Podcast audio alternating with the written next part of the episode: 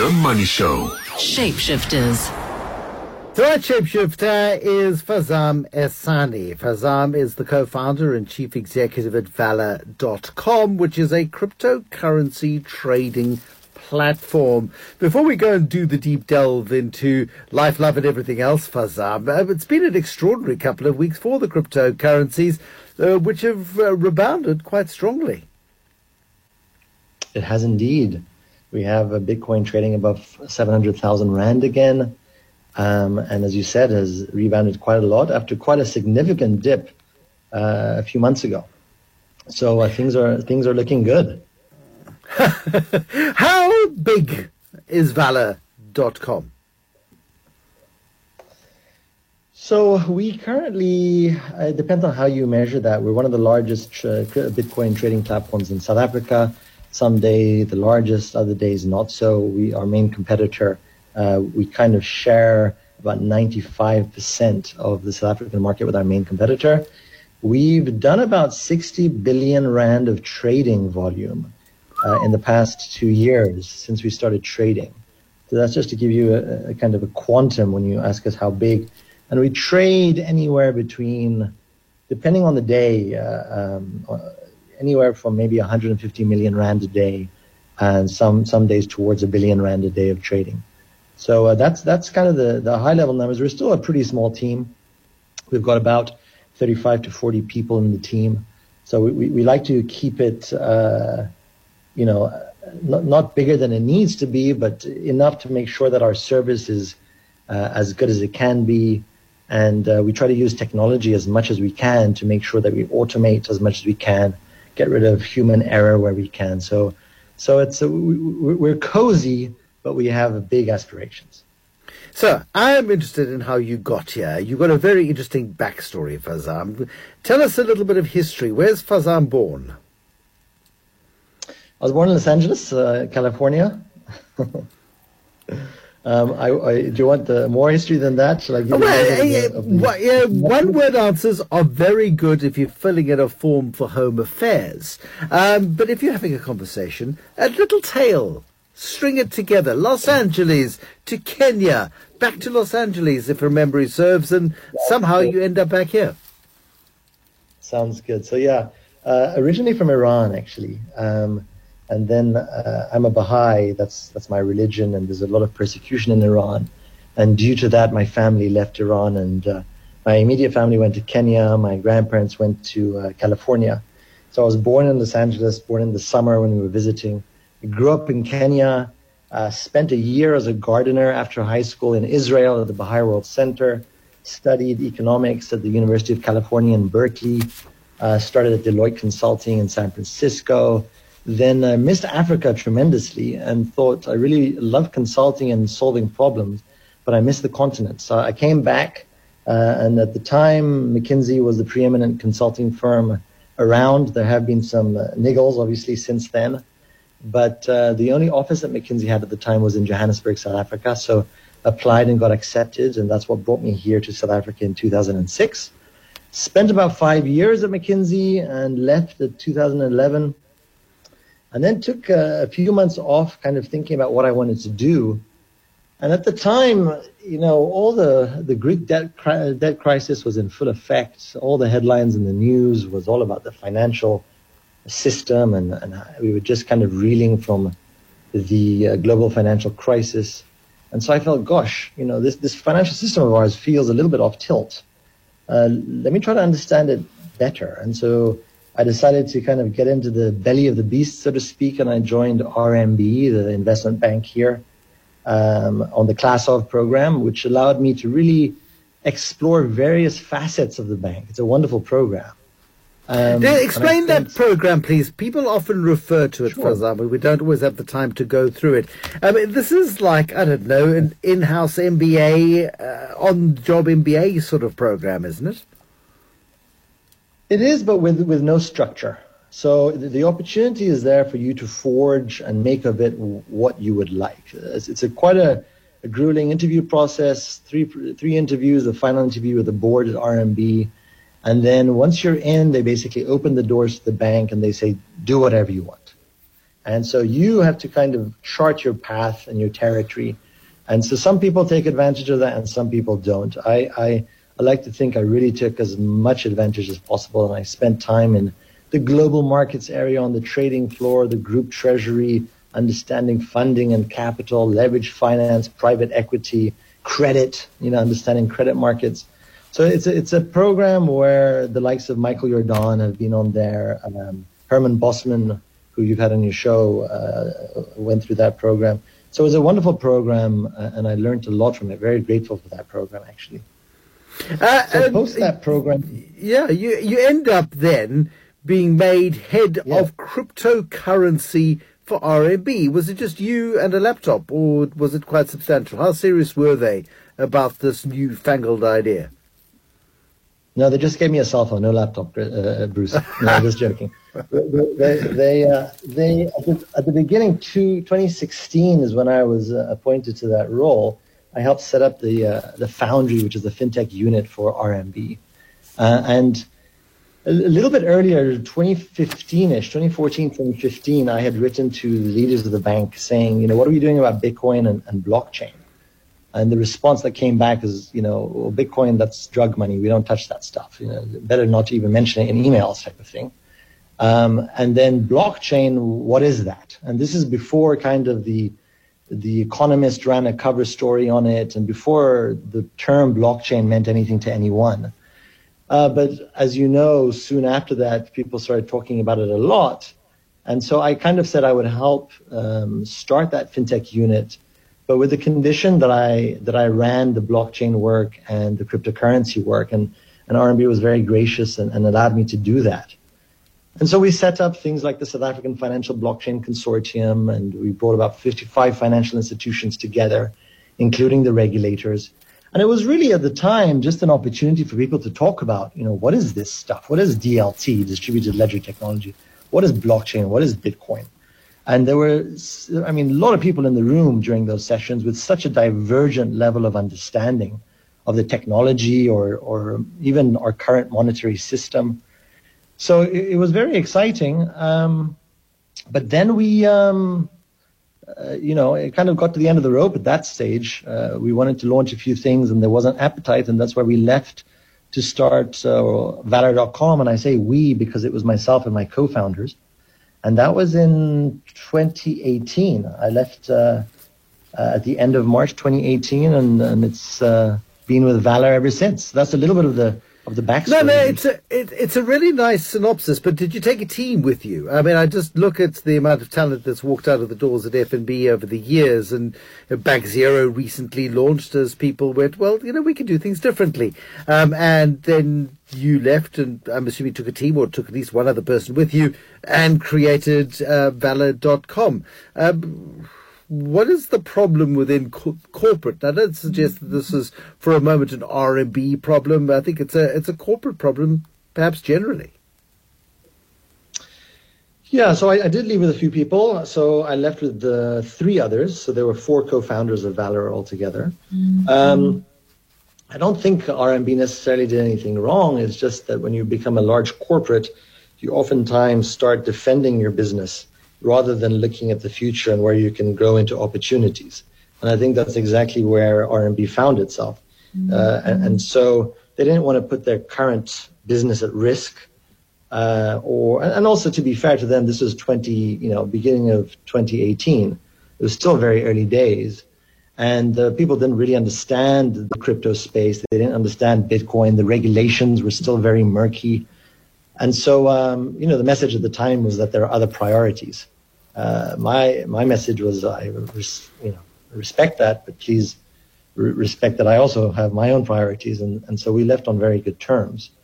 So I think that's the main story there. Nothing egregious or anything like that. No scandal, so to speak, to report on radio. But, well. Oh, that's a pity. But I think that's a story that is changing now, because you'll see that there are a lot of financial institutions, and we're engaging with many of them right now, that are now starting to see that crypto and the future of our monetary system is clearly going to take a different trajectory to what many people thought in the last few years, particularly with monetary policy changing, in the United States and around the world. So it's been a good ride, and I can share a little bit more about Valor as well if you'd like. No, we're getting to Valor in a moment. Patience, Farzam. Patience. This is a life story. Sir. This is I'm peeling an onion. We just hope this onion doesn't lead to any tears. Farzam Ehsani, the co-founder and chief executive at VALR.com, and it's a fundamentally new kind of business in South Africa. What is it about South Africa that is an attractive startup place for a place like Valor.com? How much damage was done by the youngsters who disappeared with allegedly millions and if not billions of rand? We'll pick up on that in just a second. Farzam Ehsani, the co-founder and chief executive at Valor.com. The Money Show. Shapeshifters. So 4 people walk out of a bank because they're not finding the opportunity that they need for a brand new technology, for excitement, for a shape-shifting industry, and they start their own business. It's called Valor.com. Today it's doing billions of rand every year in cryptocurrency transactions, and you might even be a customer. Farzam Ehsani is the co-founder. So when 4 people walk out of secure employment, out of a bank with all of its perks and benefits and everything else, where do you find the money and the expertise to build something that very few people have ever built before, which is a trading platform for a world of cryptocurrencies, of which there are thousands? I think that was the scariest part, Bruce, because I remember thinking often and kind of feeling it more than thinking it about kind of the fear associated with leaving a very stable job and kind of entering this abyss where your success is far from unknown. In fact, odds are very much against you. And so I was lucky to have a few contacts. We chatted to Michael Jordan, who was our seed investor. And one of my co-founders had also been speaking to one of the largest exchanges in the world, Bittrex, out of the United States. And so between the two of them initially, we were able to raise about 20 million rand. And so that kind of gave us our footing. Now, that sounds, as I say that sounds kind of smooth. It wasn't smooth. You do take out your steps out of the bank, and it probably took us about 3 months to secure that money altogether. And so, just a small anecdote, Bruce. I remember I had to give a talk to about 150 people about Valor, and I was feeling particularly down that day, because I didn't know if the money was going to come through or not and what the future would be. And so you had to kind of put this brave face on and give this grand vision. But I think that's kind of what the life of an entrepreneur is. You have the ups and the downs, and you feel elated and depressed. And it's the early days were very much like that. It has thankfully stabilized. But it is a big risk. It takes a lot of courage, but I'm very glad we did it. I mean, after that seed funding of 20 million rand, have you been through additional rounds of funding? Have you had to raise further capital? We have. We raised in July 2020 an extra 57 million rand. So altogether, we've raised, and actually even a little bit more than that in between. So we've raised about 79 million rand in total. Glad to report we are a profitable business. We have been. So for probably about over a year now, which is wonderful to report. And actually, I haven't really been public about this, but thinking about raising another round. So if there are investors listening, they should get in. What are they going to get? What are they going to get for their investment? I mean, what's the big ambition? Why do you need more capital if you are up and running? You've got thousands of clients who are trading billions of rands with the cryptocurrency. Why do you need more capital? What do you want to do? Very simple. It's just a matter of pace. So our strategy is consistent, but the amount of capital you have allows you to accelerate and speed up. And we believe that right now there is a huge opportunity in the crypto space. I think people don't realize just how quickly the world is changing, And, you know, it was just, I mean, a short time ago that people were laughing at Bitcoin because it was crashing from $20,000, Bruce. You know, and now, you know, we're trading close to $50,000 per Bitcoin. And I think that it's still the most undervalued asset class around. So we don't think this, we think this story is just starting still. And so it's a matter of acceleration of pace. We are now looking at international jurisdictions. We're looking at growing our team. We're looking at putting some very exciting new products and services in addition to some that we've already launched, which will come to hopefully. So that's kind of the main thing, which is just the strategy is the same, but how fast we can execute is also a function of how much capital we have. When you look at a business like this, why did you start here? I mean, you would have citizenship, U.S. citizenship, you would have Kenyan citizenship. You chose to start it here. Why? So I think it was just by virtue of me being in South Africa. So that was the first thing. I was in South Africa, fell in love with the country, decided to leave McKinsey, and then, you know, did with the subsequent things that I mentioned. And then we also saw a gap in the market. You know, there were a couple of people in the space. We felt that the pricing was off. We felt we could do much better. We could bring in more assets. So, we, for example, I think at the time, there were 20 crypto assets across all trading platforms in South Africa. At our time of launch, we came in with 50 crypto assets, and now we're trading over 60 crypto assets on the platform. And so it's the easiest way to get access to all of these cryptos using ZAR. You can use, get some Rand onto the platform and then buy any one of these 60 directly with Rand. And that wasn't possible before. Actually, it's still not possible. We're the only platform that does that amount. And then we did some innovative things, which is we introduced things like negative fees, Bruce. And so many people look at the financial world and they're used to kind of getting ripped off, if I can be honest about it. But we thought, let's actually share our value here. And so we said, we need liquidity on this platform. How do we attract liquidity? Let's create the incentives, make sure that they're right. And so for market makers, people that bring liquidity to the platform, we paid them. We still do pay them. And so we've, in addition to that what's called a maker fee, we have a great rewards program, but we've paid out over 50 million Rand. And this isn't in points. This is in cash and crypto, right? This is real stuff, not just, you know, some liability on that's kind of, you can't do much with it. And so that strategy has worked out very well for us, you know. So we felt that if we can share the value that we create with our customers, we think we'll have a shot at it. So this is now about 150,000 customers later, as I said, about 60 billion Rand of trading later. And it's worked very well. And so on that basis, we also felt that we could help improve some of the things that we feel aren't so good in South Africa still. So we recently introduced VALR arbitrage, which is a product that helps people take advantage of kind of the capital controls in South Africa. And so, yeah. And Farzam, there's so much to talk about. There really is. But I just wonder if the dream of so many fintech startups is to basically go back to their employers one day and sell what they've built back to them, and try not to say, well, I told you so, now you're going to have to pay me hundreds of millions rather than just the millions you might have paid me over this period of time. And thanks very much for playing. Is that the big game ultimately in terms of creating something brand new in a frontier, brand new industry? I think for many it may be, but not for us. I think what really drives us, Bruce, is a real desire to serve humanity. Not just South Africans, but humanity. And the reason I say that is the financial system right now, and particularly in South Africa. I remember coming to South Africa and learning that I had to pay my bank to bank with them, and this was a totally foreign concept.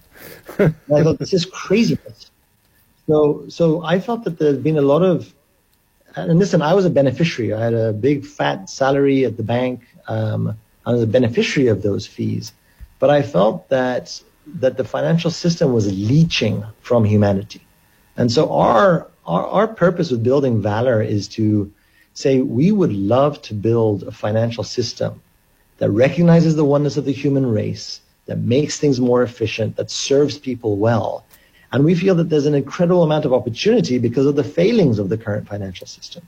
So this is not a story about, you know, let's get rich quick and do a startup and sell it for billions. And listen, we're not allergic to money. It would be wonderful to be wealthy. But the overarching plan here is to serve people well at a right price point with amazing service. And we think if we get that right, then we'll continue our success.